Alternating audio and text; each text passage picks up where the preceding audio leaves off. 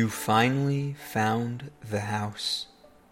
It was a difficult search, but eventually it was just right.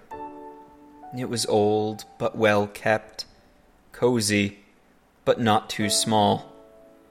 It had taken time, but finally the papers were signed and you were able to move into your new home. The place was empty, all its furniture gone, except for one thing. The old mirror was left, hanging in its place in the hallway.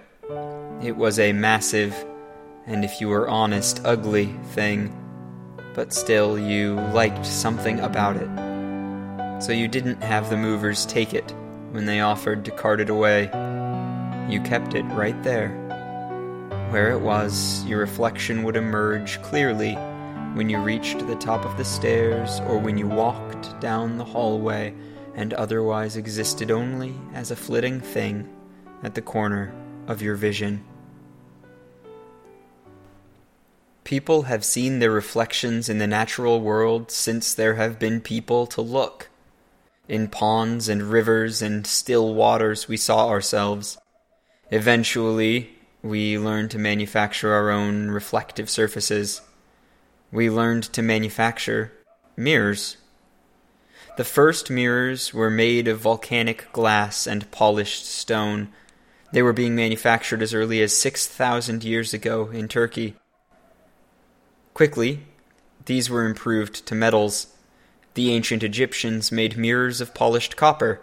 Ancient Mesopotamians made metal mirrors, and mirrors of stone were found in Central and South America as early as 4,000 years ago.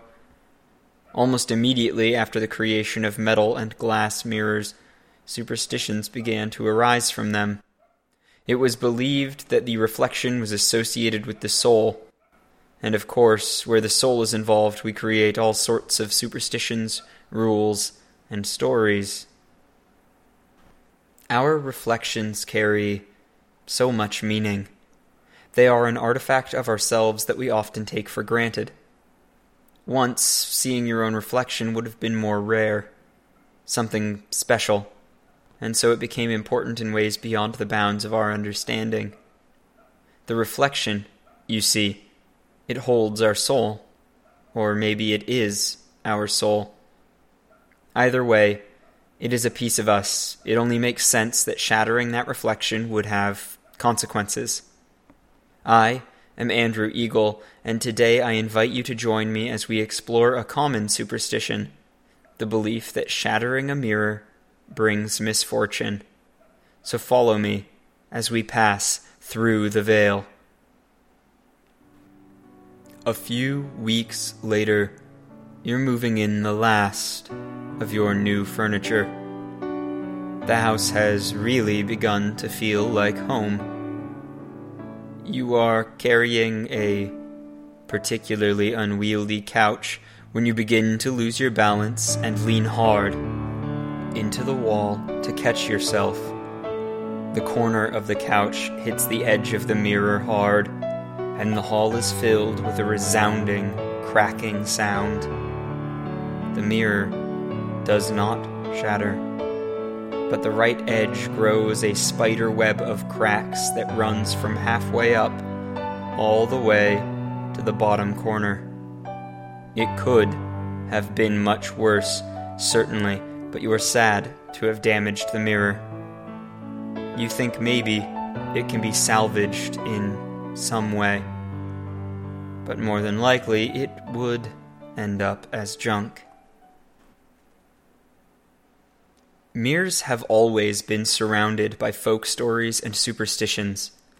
But why is breaking a mirror worth seven years of bad luck? That particular belief seems to come from the Romans.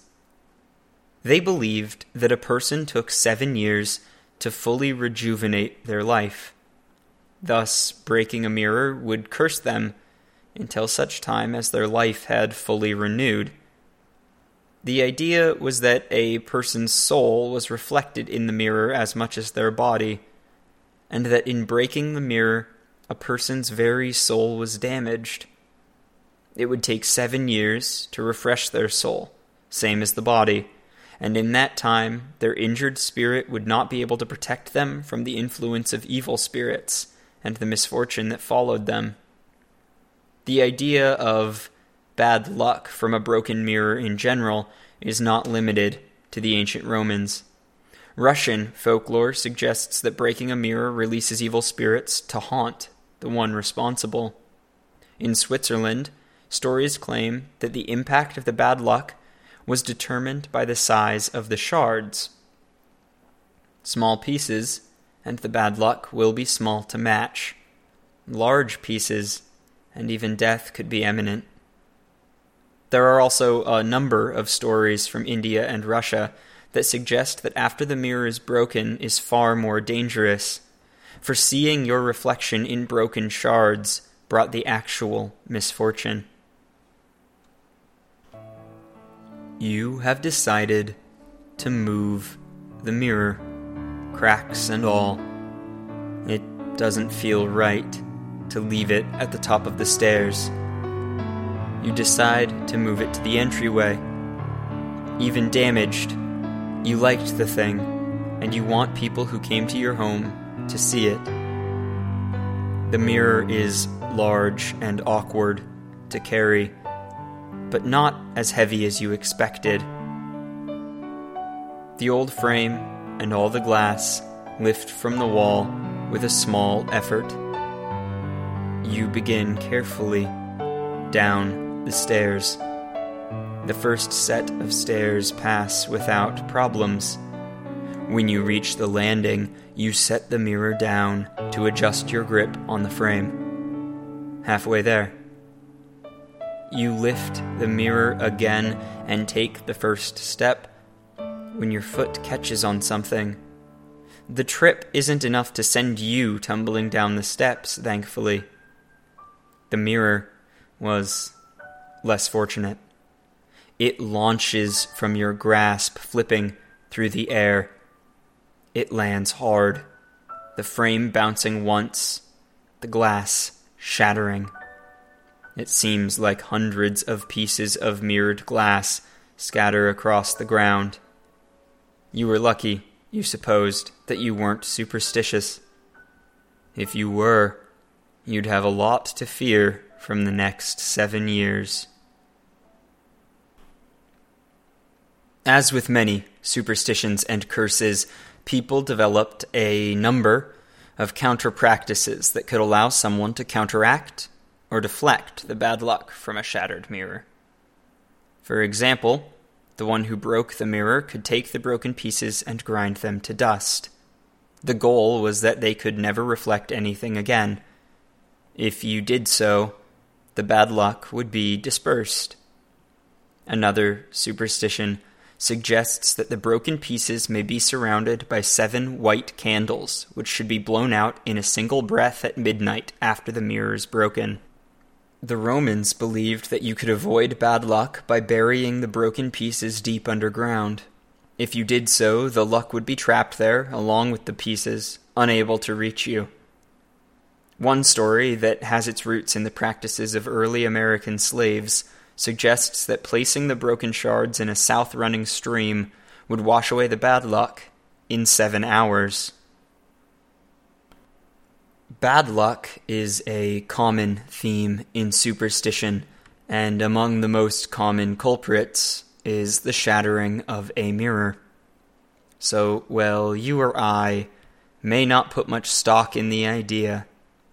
I urge you to take a moment to reflect the next time you are in front of a mirror. Such a simple thing that many of us take for granted used to hold such power that it could condemn someone to nearly a decade long curse. Thank you for joining me for this episode of Through the Veil. I hope you enjoyed it. I encourage you to subscribe to receive new episodes weekly wherever you listen as we continue our exploration of folklore and superstition. If you are enjoying the show and have subjects you would like to hear covered, please email me at throughtheveilpodcast at gmail.com or reach out on Twitter. You can find me at throughveil. As always, Thank you for listening.